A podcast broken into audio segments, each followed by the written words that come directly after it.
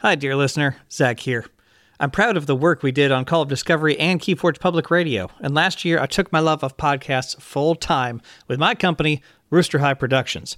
If you know someone with a business who wants to broadcast their expertise through podcasts and derived social media marketing, send them my way to zach at roosterhigh.com. Thank you so much.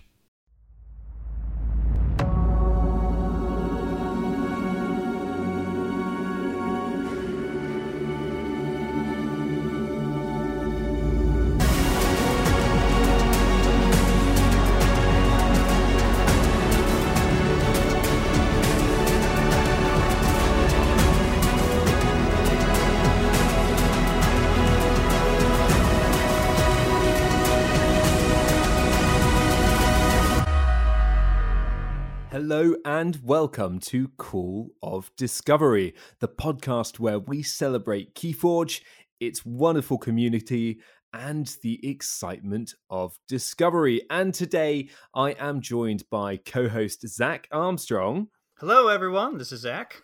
And we have a special guest today, uh, Nathan Starwalt from Tabletop Royale.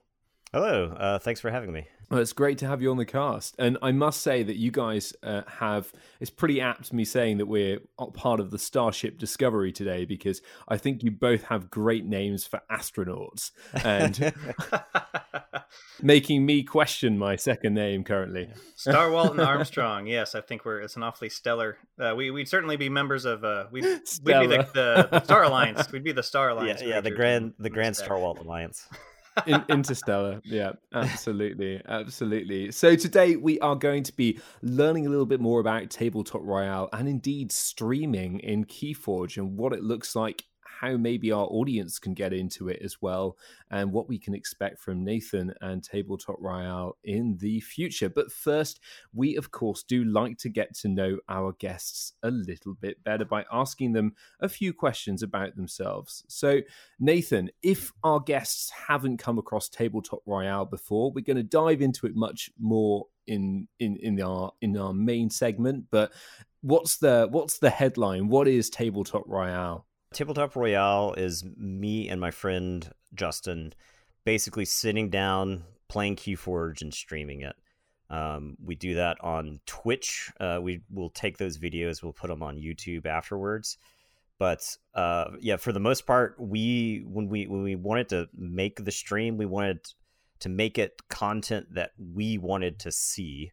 So at the time, not a lot of people were playing Keyforge and so we decided to basically just start streaming Keyforge games on Twitch.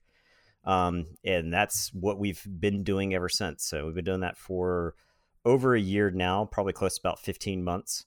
Um, and uh, it's it's almost always been fun. Awesome. And we'll be hearing a lot more about that, I think, in a few moments. But let's rewind the clock a little bit to begin with, Nathan, and uh, ask you what is what is your background? How did you get into games, and then how did you discover KeyForge? So uh, I would say the vast majority of my game experience came from um, the 12 years that I worked for hobby stores.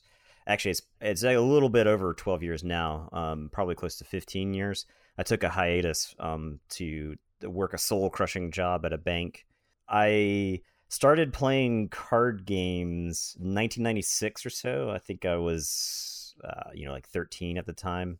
The first card game I started playing was the Star Wars uh, card game that Decipher made. Uh, hmm. the classic one. It's been out mm-hmm. of print. That that game's been out of print for over 15 years now. Um, but uh, that was the first game I played. I played a lot of other games since then.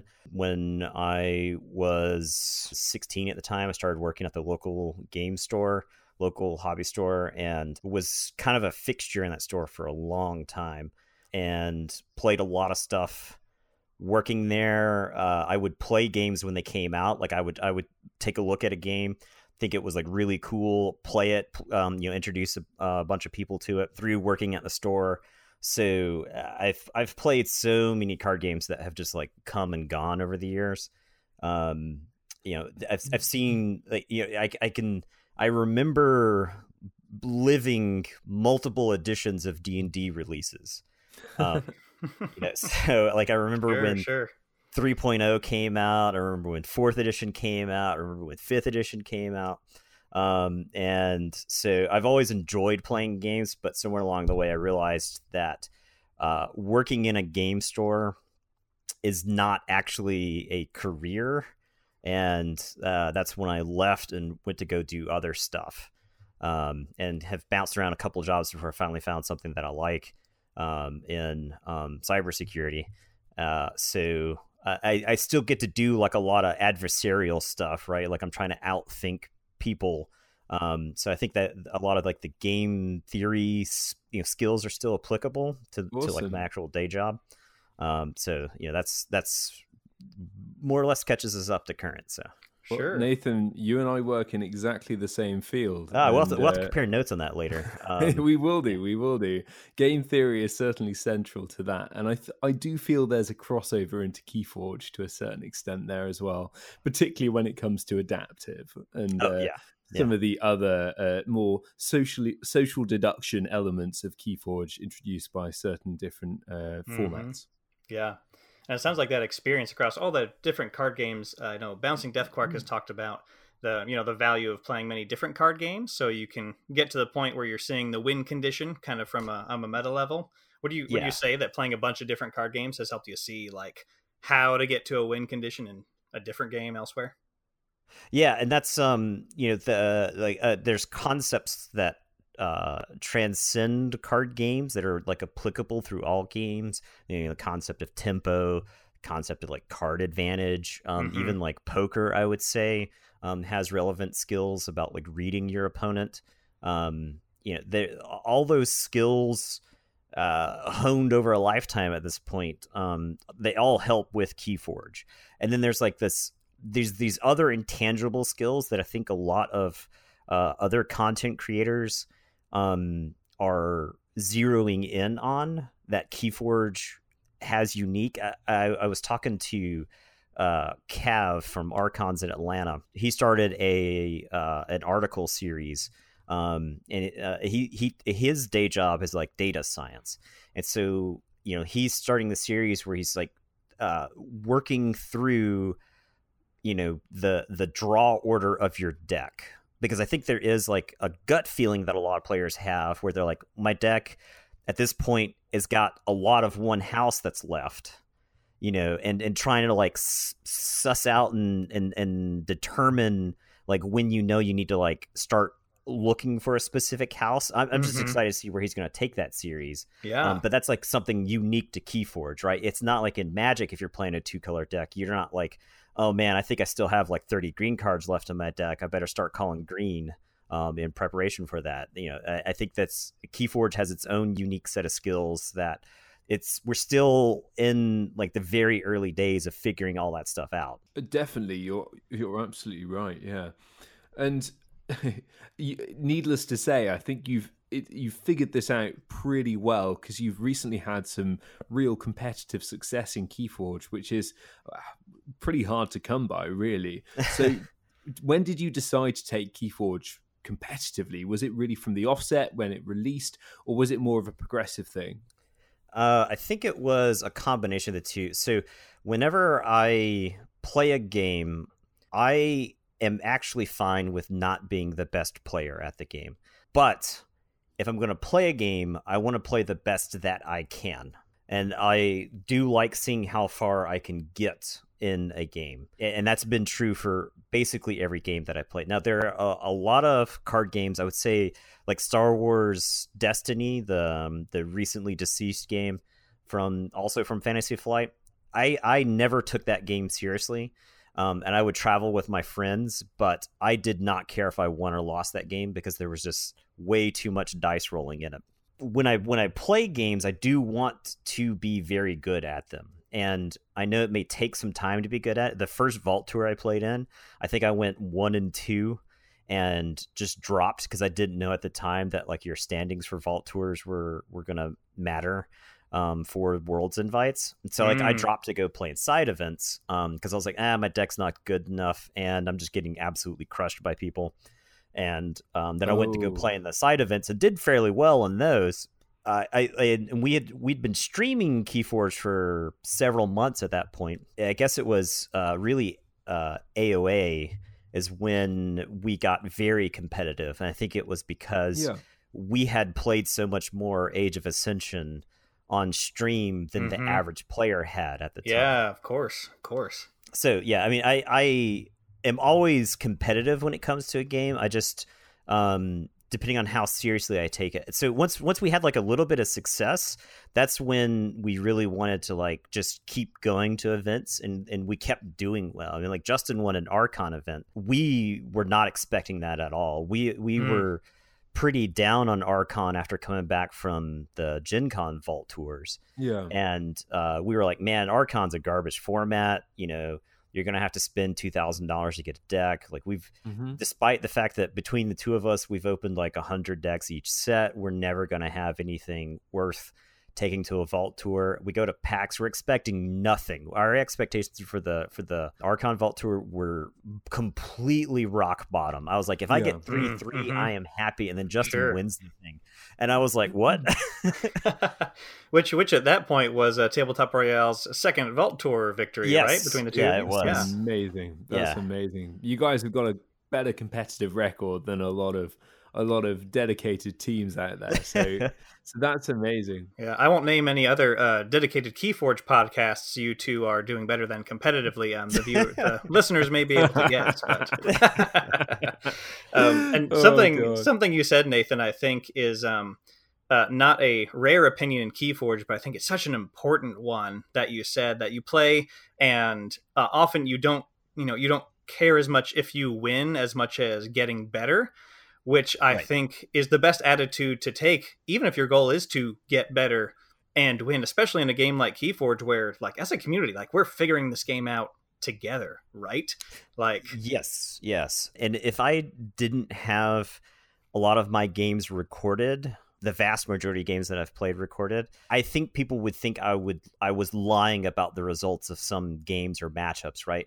Because if you sit down, you look at two decks, and you're like, this deck wins like 100 percent of the time, I would be like, well, you would think that, but I have video evidence of me losing with that deck. mm-hmm. you know, so there's like there's just so many like uh, assumptions from card games that you just have to like toss out when you're playing yeah. Keyforge. Mm-hmm. You Very can't take that with you. Uh, An example from the the previous Vault tour that I played at. Uh, this was uh, Fort Worth. Um, for the the people listening to this in the future, at Fort Worth, my fifth round opponent was 12 years old, and he was four and zero. Oh, we played, and I won.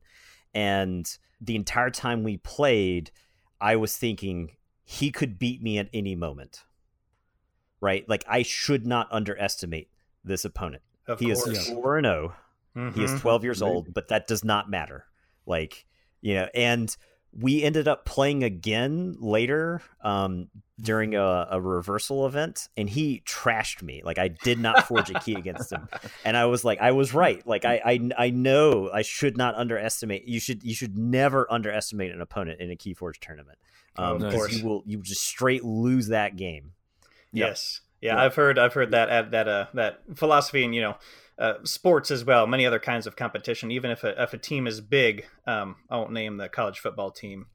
I happen to be a fan of, um, in case we have any Bama fans out there. But uh, the attitude is always everybody's playing hard to try to beat you. So even if you right, think exactly. you're good and they're you know quote unquote ranked low or whatever, like especially in Keyforge where you know you haven't been recruiting you know strong young people for a few years for your team you may you just have a bunch of random cards in the deck and they might have the silver bullet so. Yeah you're right. Oh, and you could just get lucky too right? Like the cards mm-hmm. can just fall in the right order and it did not matter what you did your opponent just crushes you. Um and and like i know like if you come from competitive magic or some other games that kind of like thing if you take that with you into this game you're setting yourself up for a lot of d- disappointment. Mm-hmm. and if you can somehow let go of that um, and and realize how awesome that is for the game, then um, you will have that much more fun. Nathan, how has your day two success uh, changed your approach to streaming that you guys do, or, or has it even changed your approach?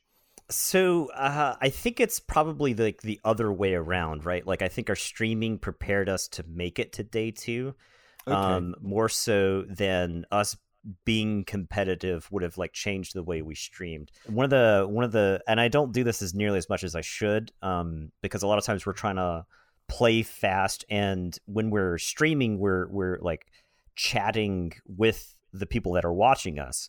Um, so we find ourselves like very distracted while streaming. And so when I actually like get to sit down at like a tournament and like tune out all the distractions and just focus on the game in front of me, um, it's amazing how much more focused I can be in those situations. Kind of practice environment. It's almost like sports people training at altitude, so that when right, right, yeah, yeah. when they get for... to the match, there's less distractions. yeah, except I don't have to like steal someone's blood to play Keyforge uh, more competitively. So, yeah, but that's uh, uh, that's positive, right? Yeah, exactly. What, I guess what I would guess Keyforge doping look like? I, I'm, yeah. I'm, just, I'm not sure. I think it would. I so that's uh that's actually one of the things that I was concerned about for deck lists, right? So, um, would would be card doping where you like you, somebody's deck has like it, it it comes with like two copies of like a really good card but somebody slips in like a third card when people aren't looking and so like when you yeah. play a game you you see two copies of it um and then you you they win the game before they ever get to like the third copy uh, but uh the organized play events that i've been to have been so good about deck checking i am almost not worried about um cheating in keyforge because i think mm. it will mm. get caught um, very quickly. Yeah, interesting, interesting. I, I, I haven't come across any deck checking at Vault Tours in Europe yet, but okay. um, I, I, I haven't been to a day two, so I think that probably explains why. Uh, Yeti uh, is the organization running the Vault Tours in um, America, and uh, their day two. Um, I, I don't want to call it policing, but like their day two procedures have been uh, they're just they're they're amazing. You show up to go to play day 2, you take your deck, you turn it in. You do not have your deck before you sit down to play the game for like whatever the first game is on day 1. They keep your deck off to the side. They've gone through it. They checked it right there. They check it in between games as well, just to make sure you're not slipping stuff in there. Um, something else they do is they actually examine sleeves to make sure that the sleeves aren't marked. I have been told to replace sleeve. I'm just a naturally violent shuffler, so um, my sleeves will get marked up throughout the day and whatnot. Um, but uh, they will have you swap sleeves out just to make sure that mm-hmm. um, there's nothing about your deck that can be considered cheating. And yeah. and honestly, I think that's a good thing. Um, you know, it's we're a couple months removed from the, the from the big uh, cheating controversy in, in KeyForge, but there's there's no question that the people who have won vault tours in uh, North America since that event have won them legitimately. Mm-hmm. Yeah, yeah, especially especially with Yeti at the wheel there. I think they all right, right. you know, could have had bright, you know, bright careers in airport security with the the level of detail they've gone into there. So yeah, shout out to them. They run they run some great events, and I was very impressed when I saw their procedures at Richmond, uh, where we got to spend some time. I was very impressed with. Oh, it's good to hear. That's good to hear. And I think in Europe, you know. every Vault winner I've met doesn't doesn't come across like a cheater, and I think I think they would be they would be adequately picked up uh, before that point. Anyway, going back to something we were talking about a little bit earlier, uh, Nathan, it, with your tournament success, if there are any tips that you could give to maybe players looking to up their game skill, or maybe other other content creators looking to uh, up their tournament wins, uh, what would those tips be? We are listening intently to this one. Zach, you take the notes? uh, so sealed, sealed is really like it's it's its own strange format, right? The decks that do well in sealed are almost always going to be good, right? Like you you never see a deck that and you're and you're wondering like, oh, how did that get there? And I think a lot of people think that they won't open a deck that can make it to the top cuts in a vault tour. But I th- I think a lot of people misevaluate the decks that they open. Honestly, playing a set against itself is probably some of the most valuable experience that you can get. I know like Archon is it's its own creature that I'm a lot less prepared for. Um, but with sealed, just due to the the format that we play on stream, we end up playing a lot of like mid level decks against each other, decks that aren't really remarkable, but finding ways to win with those decks in close games. Um, that's that I think is is the the struggle, and that's like really the the difficult part that I think a lot of people discount when they're looking at the decks that they open. Yeah.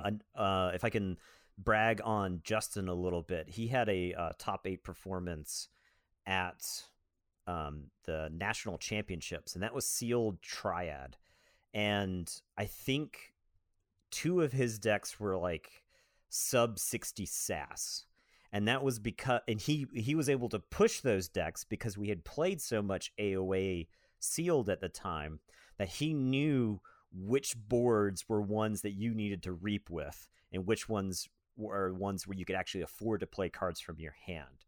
And um, I, I do think if you play enough sealed games, you'll see those board states show up from time, uh, you know, time and time again, where something like generating three amber on the board is going to be more valuable than playing four cards from your hand and that is counterintuitive to to the way that a lot of people have learned to play Keyforge. Certainly, certainly, and I, I have to agree with you on just um, Justin's quality of analysis and board state analysis in the middle of AOA. I had the honor of actually, I think, being at the table with you two when we all opened our decks for that particular tournament. And Justin, I think, counted himself out essentially. Yeah, Justin was like, "Well, I suck," and I was like, mm-hmm. I was super excited. And then you flash forward twelve hours, Justin is like five and one Mm-hmm. His only loss being to Kodamarin, who eventually goes on to win the tournament. And right. I'm like two and four. right. so, yeah, I, I, it was very funny. Uh, that was, I think, that was actually where we met, uh, Zach. I did want to, I did want to bring up this anecdote because I was just kind of like walked up to you in the hotel. Was like, hey, you don't know me, but I follow you on Twitter. this that is one of my favorite little stories. That it's the only time I've been recognized off the internet by somebody I you know hadn't met and yeah. I felt for a brief moment, I was like, wow, like, I mean, I, I tweet a lot, I guess enough to be recognized. I feel special. And then I looked you up and I went, wow, I really should have recognized him. This is the much more visible internet personality. He is just very gracious and very involved in Keyforge. it was amazing, it was a lovely little introduction there. Yeah, oh, yeah. I, I, like I, since then I've like cooled it on just like walking up to people and saying, "Hey, do I know you're from Twitter?" right. Well, you you uh you top checked you top decked that one because I have uh my my boundaries are usually set by those of what keeps people around me comfortable. So uh you can yeah, so uh, all that to say, strangers on the internet. If you're around Athens, Georgia, and you see a curly-haired white boy you think is playing Keyforge, feel free to feel free to see if it's me. you're going to get all those stalkers coming for you now, yeah. Zach. oh, right. they're, they're, in the car now. They're yeah, all those, all those Keyforge stalkers we get. Yes. Yeah. let me tell you. Let me tell you. There's a lot. There's a lot. As a oh, streamer, no. you won't believe the number right. of Keyforge stalkers out there. Have to get some advice from you off mic there, Nathan. Prepare yourself there. Mm, Prepare mm. yourself.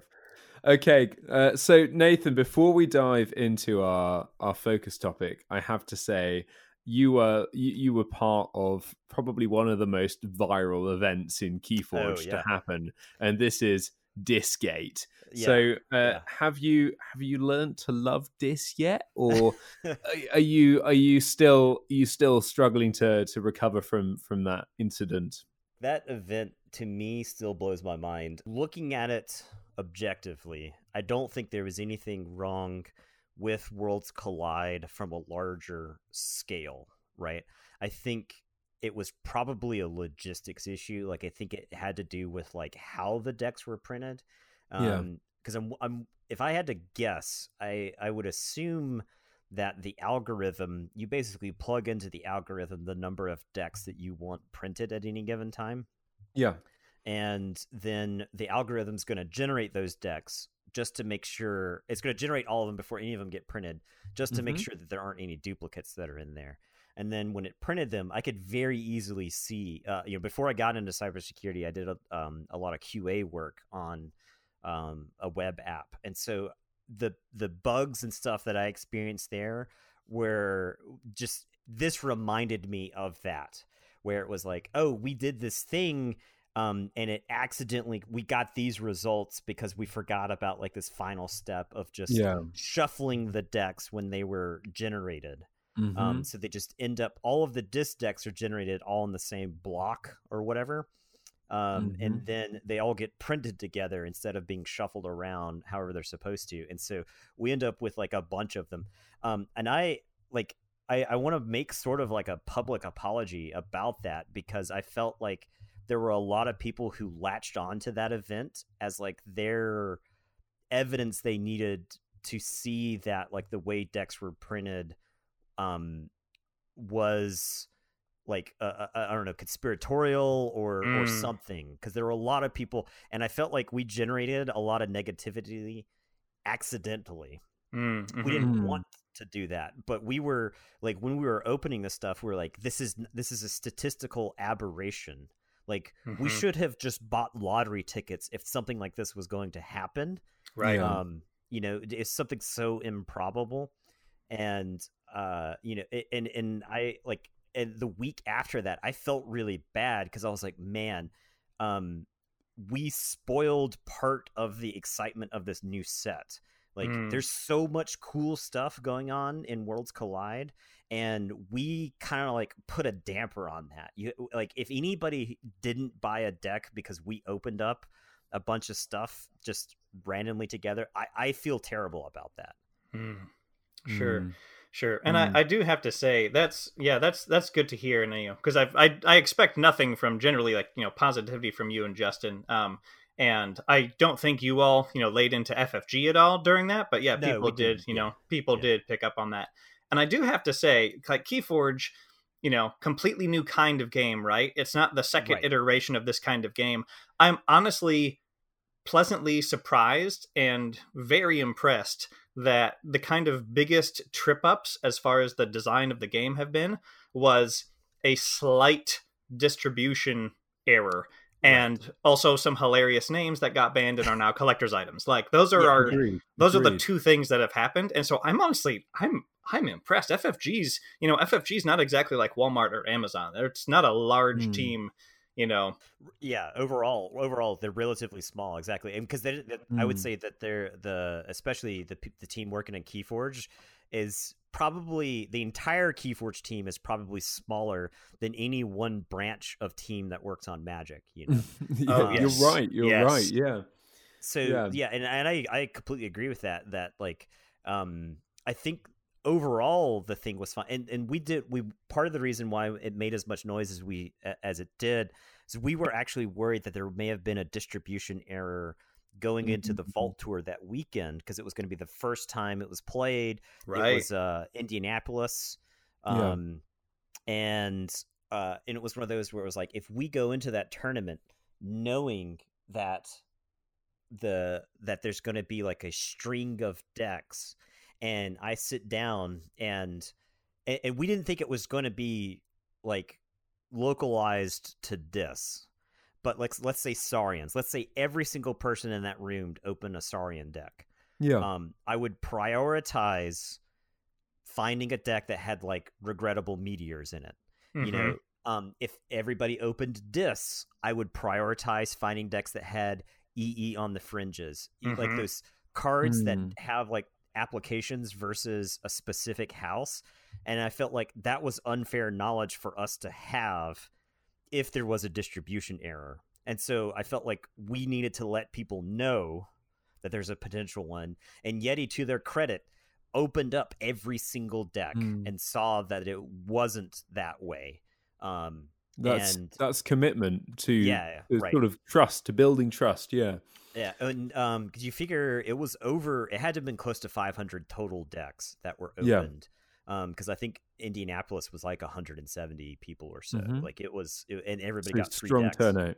yeah it was a very big turnout so um i was uh you know like yeah it's definitely it's y- when whenever we we like it, I, I talked about uh i think it was a monkey's paw kind of effect because i was like man justin if we could ever get like a really good viral event i think our stream would blow up and then it was just oh, here you go. Here you open 72 Yeah. Dis decks in a row. Yeah. And now every On time stream, yeah. yeah now, now every time somebody somebody um comes up with a Dis pun they're gonna they're gonna they're gonna tweet it to you as if they were the Mhm. first person to come up with it hmm And and I Yeah. think y- y- it, it probably naturally set off a, a bit of a response in the community because I think a particular region had had a problem with with deck allocations maybe at the beginning or the first batch that arrived.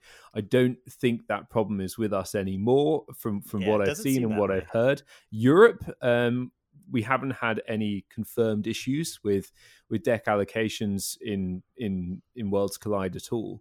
Um, but there were people feeling that maybe you know they'd opened six decks and they'd all had Sanctum in them or something, and right I right think- you got to talk up and, and like i feel like sample size is what you have to talk about there right? exactly, Um, exactly. you, know, you open six decks in a row they all have sanctum in it that is unlikely but it's possible and Mhm. it's possible to the point of plausible 72 decks in a row from different boxes that is an aberration that is like truly it's we had people you, we had people arguing over like which quintillionth of a decimal point it was like da- like how far removed percentage wise it was Mm. um you know Goodness. Yeah.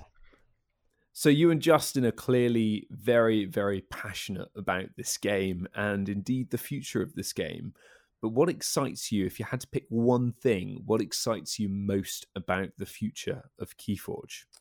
I, I think the fact that I really have no idea what the next set is going to have in it. Does that make sense? Especially Mhm. after seeing like mass mutations with like Yes. Yeah. dual cards. You've got symbol. You've got like extra bonus symbols on cards. hmm Um, the possibility, like like years down the road, there are cards that I think were are, are going to only ever be printed in one set, and the fact that you can get like Yep. a legacy version of like say a Grump buggy, hmm Oh, yes. like pair it up with like a legacy version of like the Four Horsemen or something Right. down the road. Mhm. and you just have you like suddenly have like a sweet deck that is absolutely unique in that set. Um I, like that's the kind of thing that i'm i'm thrilled for once we get uh you know a lot further in the future and there's just so many cards like imagine imagine legacy um uh what's his name? Deusillus um you Mm. know like like the Sure. double cards are, haven't been printed in like five years or whatever and then somebody crack opens um a deck and then you're playing sealed and then boom deusillus comes down and you're like holy crap i have i've forgotten about that guy You know, that that Uh-huh. to me is absolutely thrilling um and the fact that they're willing to push design in a lot of different directions um eh, the double cards to me seem like a natural like way to to to to like push the game like you have Mhm. like this super combo um that requires two cards um and when i but when i saw that card it had never entered my mind and i thought oh wow like like they they're they're willing to take what would be called like the magic unset mechanics and Mhm. put Yeah. that into the game firsthand Sure. Yeah, it's so Keyforge, and right that's why we love it. Yeah. We have a question from one of our Patreons for you, Nathan. all right Sky Jedi asks, "How many snuffs could a Snufflegator snuff if a Snufflegator could snuff snuff?" And I, I said it all. I said it all. It didn't get tongue twisted, so I'm pretty happy with that. but what what do you think? that sounds like that sounds like a sky jedi type question i'll we should uh i wonder if that's like a, a hidden command in uh archon matrix bot Oh. Probably- Yes. probably, yeah. uh, submit that to Archon Matrix Bot and see what it says. I was gonna say, but the backstory of, uh, for Snufflegator and the reason why we um, use it as kind of a, a, a mascot. Um, Yeah. I mean, Snufflegator is just a silly looking creature. It's not the most powerful creature at all. Um, but the very first time that we streamed, and, and we have that on YouTube, it's not it's not particularly a pleasant viewing experience. Um, but that is that's where we started. Uh, we some real life friends dropped by the stream and one of them like reacted when we played snufflegator and I was like, oh yeah, you know, Snufflegator's pretty pretty great, and they were like, Snufflegator should be the stream mascot, and I was like, fine, done. You know, it's it's the first time. It's the first time we're uh you know we're we're streaming. Absolutely, well, Snufflegator's our mascot, and um we commissioned uh one of our artist friends to draw it, and I absolutely love his depiction of Snufflegator. Um, he made mm-hmm. it as an emote for Twitch, and just the the the goofy smile that that's that Snufflegator picture has. It's just it just resonates with me, and I love it. Um, I I, I always wear the Snufflegator shirt at a vault tour um, and it, it's it's brought me a lot of good luck so far. So amazing, amazing. There's one for the superstitious among our listeners. You, you can also get a Snufflegator T-shirt and job done, or maybe you can try your luck with a Call of Discovery T-shirt on our Teespring link below. enough of it. Enough of it. Right. Let's move into our let's move into our main our main topic. Yeah, so we're, we're today we're talking about we've got you on Nathan to talk about I think streaming in Keyforge, ta- you know, tabletop royale, and especially the the format because you all have put a lot of thought into the format of tabletop royale. So when we we we were gonna play Keyforge when we heard about the game, um, Justin and I were sold. We knew it was going to be. We we heard about it at Gen Con. Was it 2018? Uh, is when it was announced, and um, I was like Richard Garfield, check. Completely random decks, check. I don't even need to hear anymore. I'm gonna buy a bunch of this when it comes out. mm-hmm. And so, um, uh, the game releases eventually. It was a uh, November. Um, I bought two displays um, just because I was like, I, I knew that I was going to enjoy the game. And based off like the decks being completely random, they also had that announcement that th- there were decks that were going to have banned names.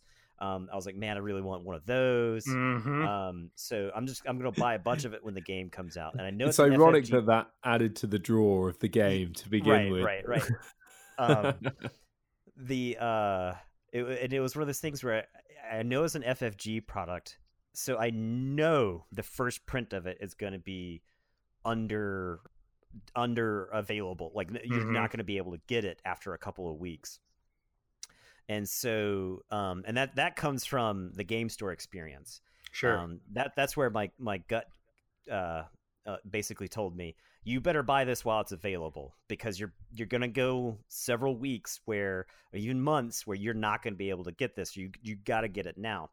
Mm-hmm. So I bought two displays and like a starter, and Justin got two displays and some starters. And I, I remember just sitting down and just cracking deck after deck with him and just playing. And we were mm-hmm. astounded mm-hmm. by how close those games were. Sure. And it was it was a lot of those games were just like one turn before the other person would win. And so a, a week goes by and he's like, "Man, I'm thinking about buying some more." And I'm like, "Yeah, uh, me too. I got the itch." So we went out and we bought some more. And uh, we got we, we each got like uh, two more boxes and we cracked those, burned through those.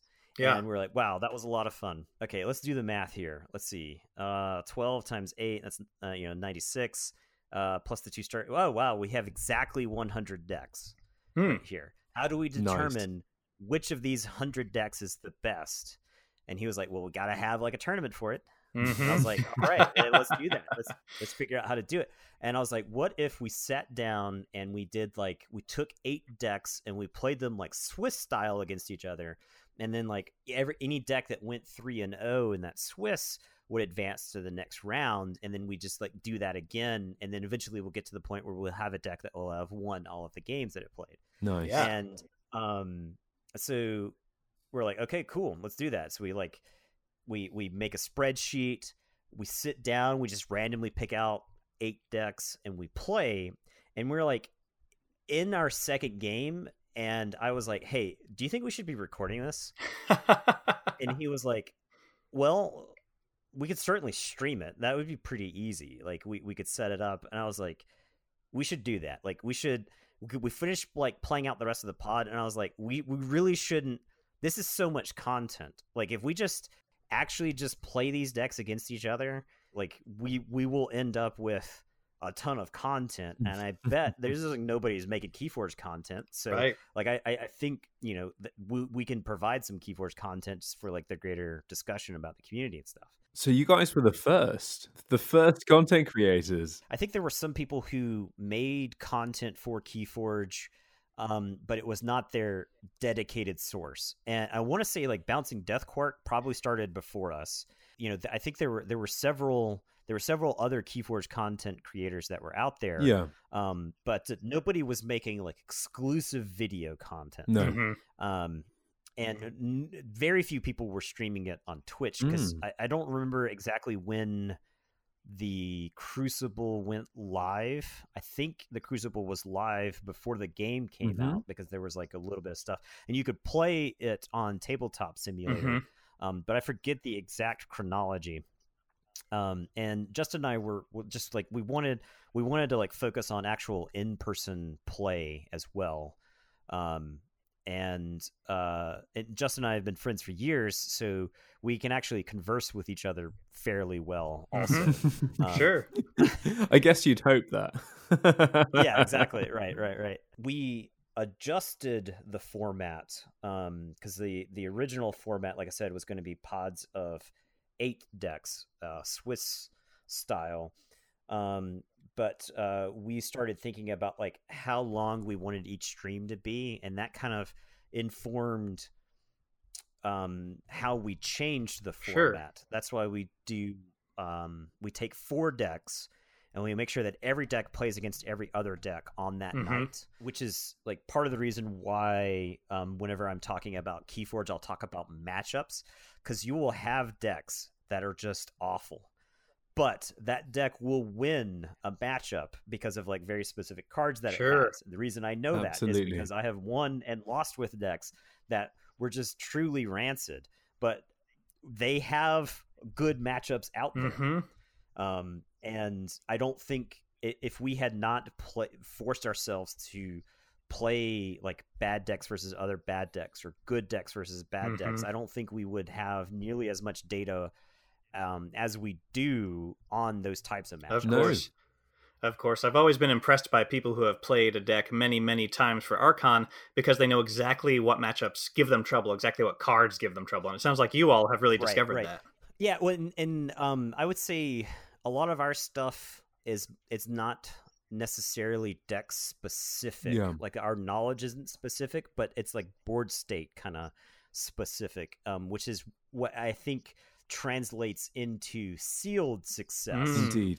Um, you won't see the exact same boards, but like let's say against like Saurians, any four Saurians on the board can beat you Sure. just by reaping over and over Sure. and over again. There, there's enough synergy between them.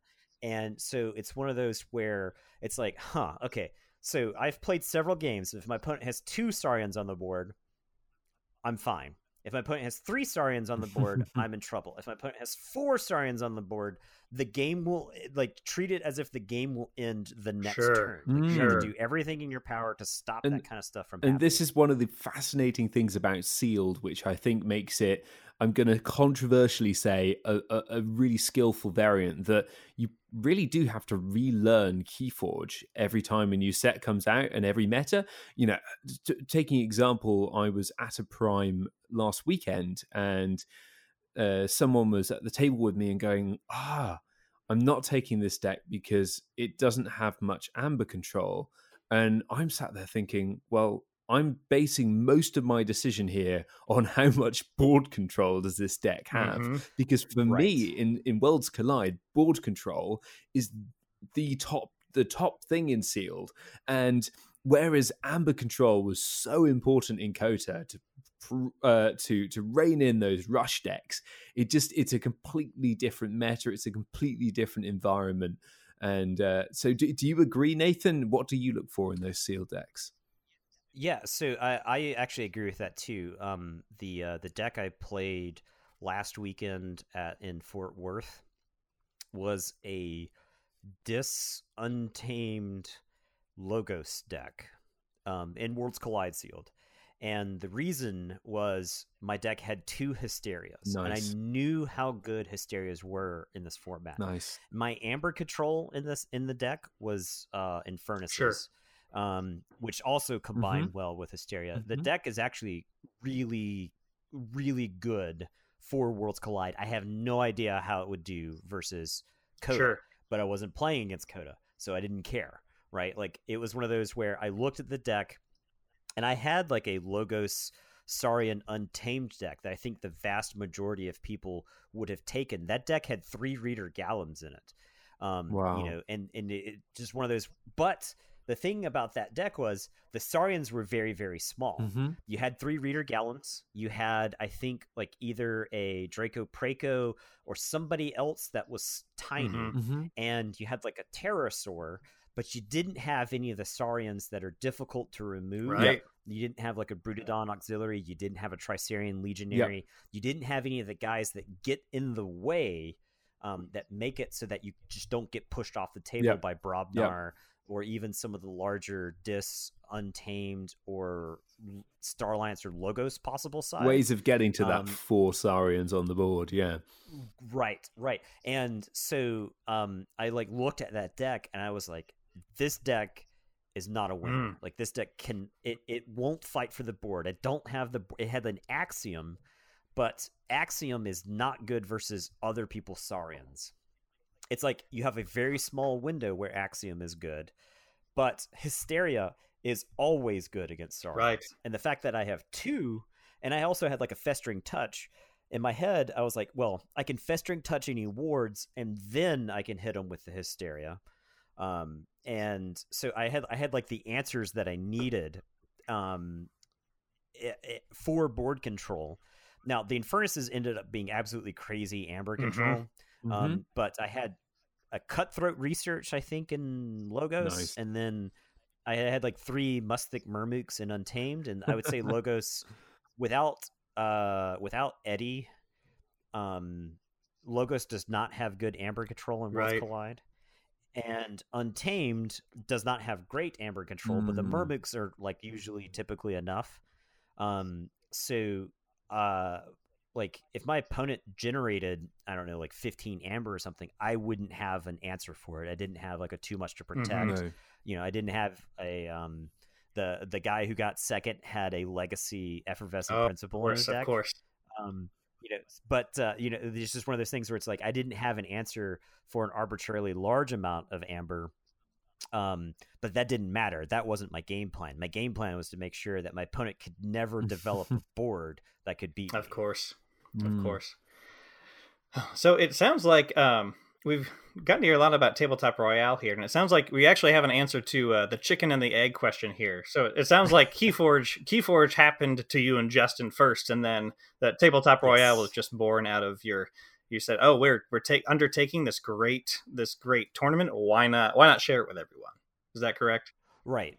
Yeah, that's that's basically correct. Mhm. It was one of those where we were we were thinking, and th- the thing is, like, um, when it comes to like content generation, I've always like wanted to do that kind of Yeah. stuff before tabletop royale. I just wasn't like disciplined enough, and um, and Justin has done some you know just random streaming here and there of other games.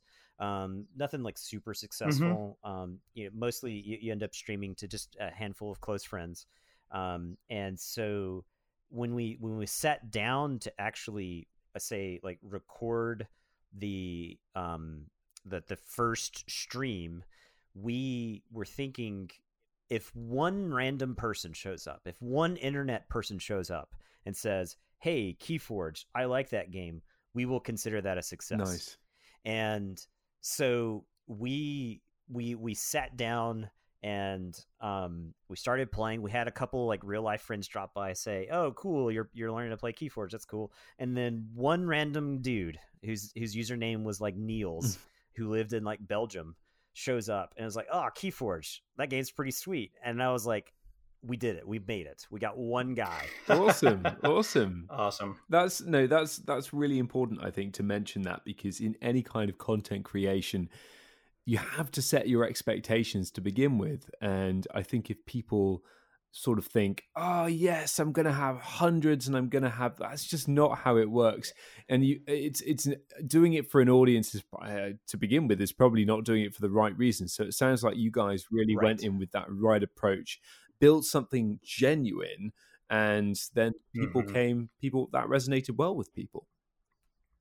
Yeah, and that's and that was like, I mean, it, I think I, it's really easy to look at top streamers on Twitch and think, oh man, I could do what they're doing, and you're setting yourself up for just disappointment.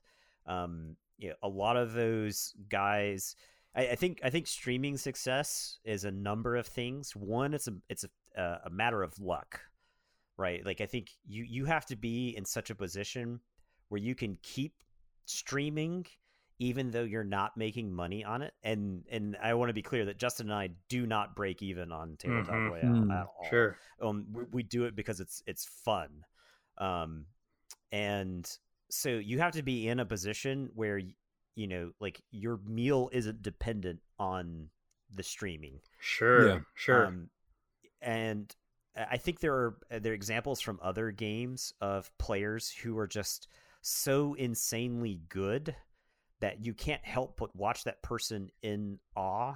sure. And I don't think um it, this despite my tournament record, like I wouldn't consider myself so good at Keyforge Yeah, that like people who don't play Keyforge should just drop what they're doing and watch us play. Like that's that's not that's not something I would recommend. and, and I think as we were Um, just yeah. saying as well, it's difficult to to look at a player in Keyforge and say in a binary way they're a really good player or they're a really bad player. It's probably it's probably more format dependent than that. As you were saying earlier, Right. it, you can have a good sealed player. Certainly for the London meta here, we've got some brilliant sealed players that can take a mediocre deck consistently to the top table.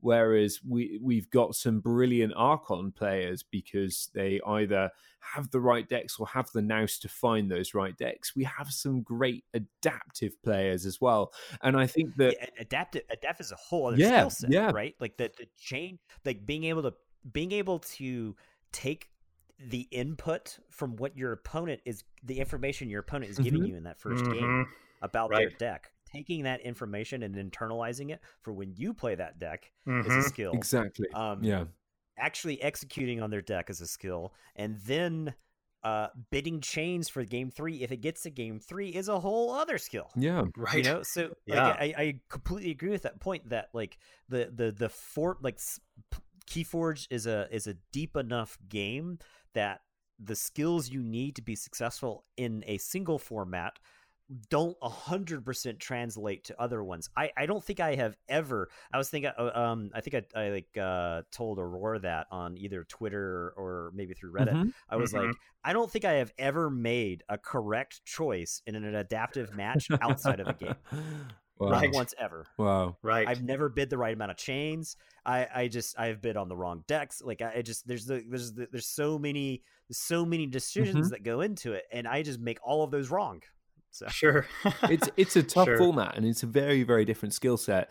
I mean, in my head, I'm thinking straight to the Winter Olympics here, and yeah, there's not one. Yeah. There's not one event involving skis. There's many, and I think it's the Right. same thing with Keyforge. There's not one. There's not one format involving Keyforge. There's many, and uh, the people entering one and, and winning in one are probably going to be different from the people winning in another in a few years down the line. I should think. Well, Yes. that's that's what's exciting about Worlds coming up. I was going to say is that it seems like Worlds is going to be a team event, and it seems like each player is going to be playing different formats. Each seat basically is going to be playing different formats. So you like truly have to actually assemble a team um, that is that's with all their various strengths uh, to go to Worlds and actually do well there. Mhm. Um, and that that's something that I think was like a very bold decision on FFG's part, but I absolutely love that they made it. Um, and all the team events that Justin and I have played in, we've always picked up like a, a like a third person at a vault tour, and I Mhm. think our total record in team events um, is something like two and eight. Sure. Ouch. We have done just absolutely terrible in team Yeah. events. sure. Sure. Well, yeah, those, those are fun. I'm, Sorry, Yeah. go ahead, Zach. Yeah, those those team events are awfully fun, and I'm very excited that they picked that for the the format for Worlds there. Very much so. I think it really speaks to Keyforge. You know, Keyforge is being much more of a community game, much more, much less adversarial maybe than other similar games, and much more actually, you know, we're we're just all discovering something with everyone else. Perhaps that's my rose tinted view of the game, but I love the fact that World is a team event. Hmm. Yes, same same here. So we've got uh, two more questions, real quick. Sure. We'll keep them a little bit shorter. I know we've covered a lot of topics with TTR here, which is great. Um, that you know, KeyForge really led the formation, the adjustments you made to to tabletop royale for this, um, and I honestly I loved hearing about how the playing TTR and the format has prepared you all for sealed events. You know, seeing the value of matchups, what to do with certain board states, especially you know how set dependent that is. Um, and we've got a question here directly relating to TTR from uh, Patreon of ours, Roadrunner. Uh, do you all have uh, like a, a, tournament structure coming up where you're going to do decks against each set from each other? We are, um, as of this recording, we have just a handful of matchups left um, in the the second round of our Worlds Collide tournament. Um, and at, once that's done, we're gonna start our um, final guess elimination part of it to determine like which deck is going to mm. be the mm. best in Worlds Collide, mm-hmm. and um, uh, just to I guess clear the format up. What we do um, is we play a an initial round where all hundred decks are available, and uh, or where all hundred decks are played initially. And any deck that goes two and one in one of on a on any given night or better. So two and one and three and O oh will advance to the next round. And then during that second round, that's all the decks that have made the cut. We play them again, and that'll get us down to you know roughly 25 decks somewhere in that area. It's a little bit easier to make a bracket for that. And we we um will use those play those decks seeded into a bracket after the second round and let those um, uh, basically just play those out, and you get seeded based off on how well you did. So like a 6-0 deck is given a better seed than a deck that squeaked into the tournament at like say four and two.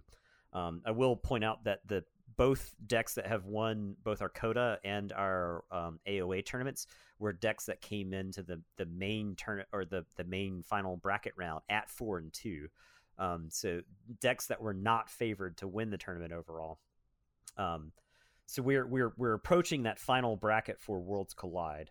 Um, and uh, usually, what happens, or at least what happened last year about this time, is when we uh, finished up our Call of the Archons tournament, we did a March Madness tournament to, to, to play into like nice. you know, the NCAA um, basketball uh, at the time, and so that's what we're gearing up for. That's what we're going to um, end up doing. We're going to take some uh, of our our favorite decks and some of the decks that have done the best in our other tournaments, um, and make a bracket for those. And usually, what we'll do is we'll do a giveaway. Um, we'll do like either first and second place, but we'll have a, a, a bracket set up on Challonge, mm. and um, players can basically submit their picks and um, we'll play the games out best two out of three typically and um, we'll it, it, you know it takes probably a month or so to play all the games um, but uh, uh, it's fun following along you know you'll have people who are like rooting for specific decks and matchups yeah. because um, they've got that deck making a deep run on the tournament um, and so yeah that'll that'll probably fill the time before mass mutations comes out and we and we do it all again we we get grab another hundred decks and we we make a make another turn. Awesome! So. I love this idea. It's just oh, it's just brilliant. And I think one one one more question on this would be for our listeners who are maybe thinking about streaming their own games, maybe thinking about getting involved in the video content of Keyforge. What tips would you have for them, Nathan? Um, mechanically lighting. Okay. uh, lighting was the thing that we struggled with the most. Um, I know Zach's got some recording experience, um, but uh, uh, lighting, especially just like in your home or whatever, like you'll be surprised how hard it is to get the lighting right. Um, eh, that's that's just like one mechanical uh, tip I would give, and um, but from a I guess a like a like a, a behavioral tip, uh, I would set a schedule for yourself, and that's what Justin and I did, and that's what lets us, um, you know, like we, it's just at this, it's basically a part time job now that we show up to you three nights a week.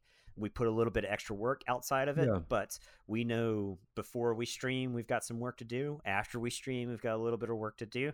Um, but uh, keeping that schedule, letting people know where you're available and stuff like that, Mm-hmm. um, that gets people coming back. Yep. Yep. So Yeah. And uh, quite, And similar, the probably, to the one- podcast experience. In that yeah, sense, yeah. Well, I- I was gonna say the the last uh, thing it was a it was a, a mantra that we re- uh, repeated over and over again, and it was okay if we let's just get better. Let's just try to get better every single time that we do it. Let's improve on something every single time. And like I said, if if you go back and watch our very first stream, oh man, it's bad. It is bad. But I was like, we we if we just if we we just gotta like basically draw a line and say we'll never re- retreat past this Mm, as long as we just keep going forward and we Mm. keep getting better um you know eventually we'll get something that that people will actually want to look forward to watching Yeah.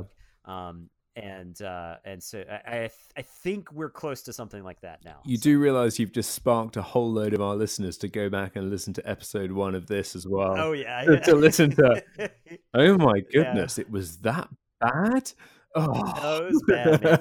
There's like a there's there's like a natural delivery um that you kind of have to like practice, right? Um Yeah. when you whenever you're doing any kind of Keyforge content, it's this it's the it's the, where you eliminate like a lot of your verbal clutter. And I st- uh, there are nights where like I still uh, will, will hear myself say like um like 15 times Yep. and just know like oh man, I I I I cannot listen to myself. yeah. Um it, it, I, I I can completely sympathize with you there. It takes time, and I suppose the the benefit of a podcast here is post production. The the amount yeah, of time yeah. Oh, that yeah. I and Zach uh, now will take uh, taking the ums out of these episodes is is time that we will never get back.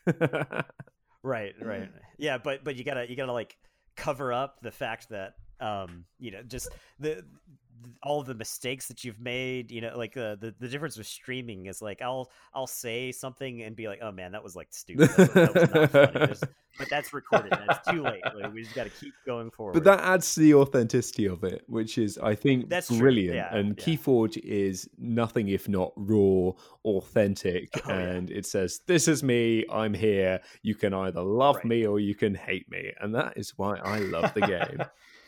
yes same same here.